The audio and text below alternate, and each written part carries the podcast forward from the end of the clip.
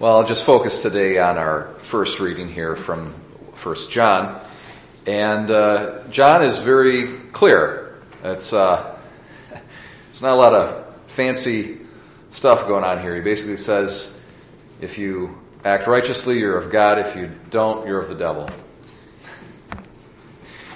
So that's good. I mean, I, I think it's it, it cuts through rationalizations. You know, we can say, well, you know, God's merciful and He loves me even though I'm living a sinful life and so forth and so on. Of course, we can always have hope. We can always have that virtue of hope, but we can have hope and we can have faith, but not charity. And unless we have charity, uh, we're not going to be saved. So it's important to have works and uh, have our faith um, being informed and enlightened and elevated by charity and have that actually work in the in the external world. And in St. John ends by talking about uh, loving loving one's brother. Today we celebrate the feast of St. Elizabeth Ann Seton, and she is a really important American saint. First of all, it's the first native born uh, American who has been canonized. And then also, she really lays at the foundation of Catholic education, which in America has quite a heritage. Catholic education in America has quite a heritage. It's very unique because in Europe, education was really a state affair. Um, and it, the Catholic countries as well were, this is a, this is a state affair as well as a, a religious, so religion and state were together. Um, and it worked well for a long time. And then after the Protestant Reformation, things started to kind of fall apart, and there's a lot of religious diversity in Europe, and America kind of started fresh from the from the ground up and says, okay, we're going to have this uh, more of a radical separation of church and state.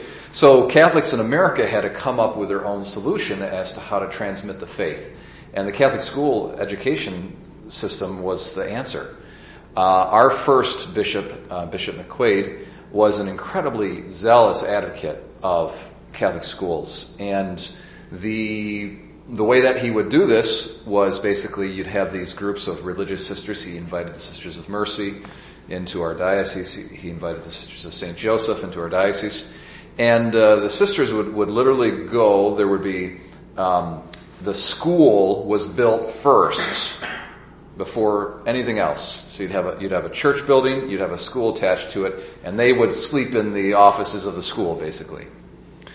And, uh, and the priest would too. And then the first thing that was built was the priest's rectory and not, not the sister's convent.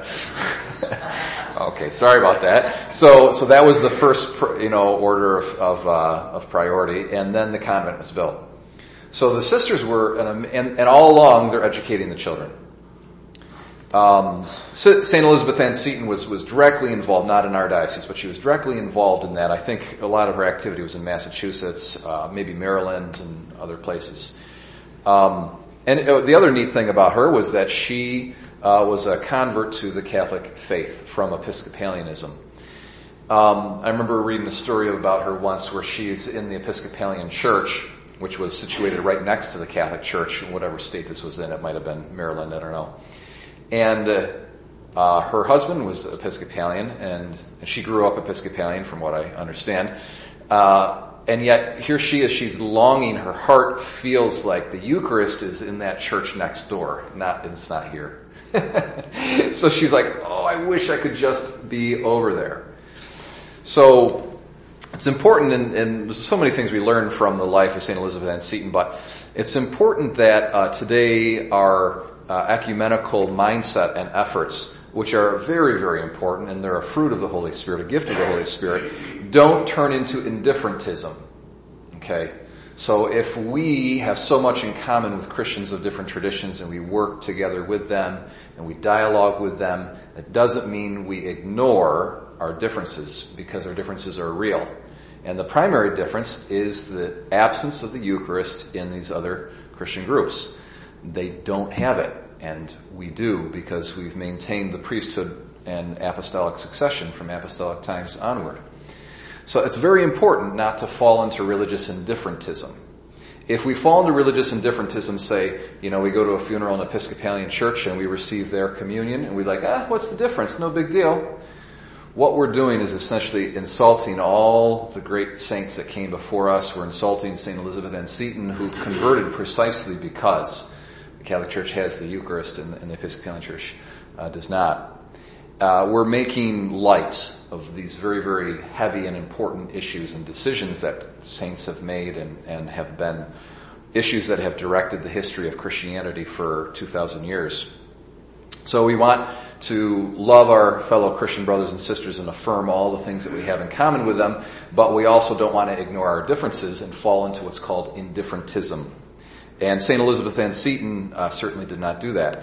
In addition to having true faith and a zeal for the Catholic faith, uh, after her husband died, she was a mother of five children. She converted to Catholicism and entered into religious life, which is kind of a neat thing, right? She was a natural mother and then she became a spiritual mother. Uh, and she then dedicated her life to edu- the education of children.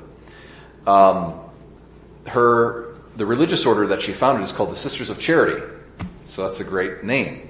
And she put that charity to, to actual concrete work in the education of children. So this is what St. John is talking about. Uh, don't think that you're of God unless you exercise love and an act of charity.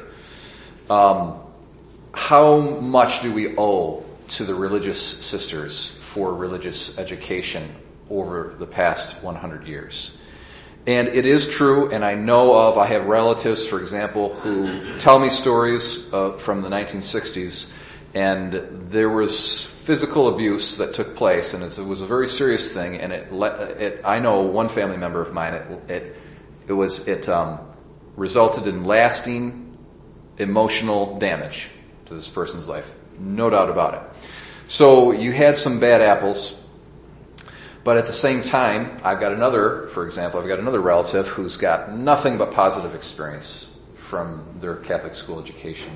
And we got to take the good and the bad and look at the big picture and say, ultimately, these ladies sacrificed their whole lives so that the next generation could be, could have the faith. And they, and they're gone now.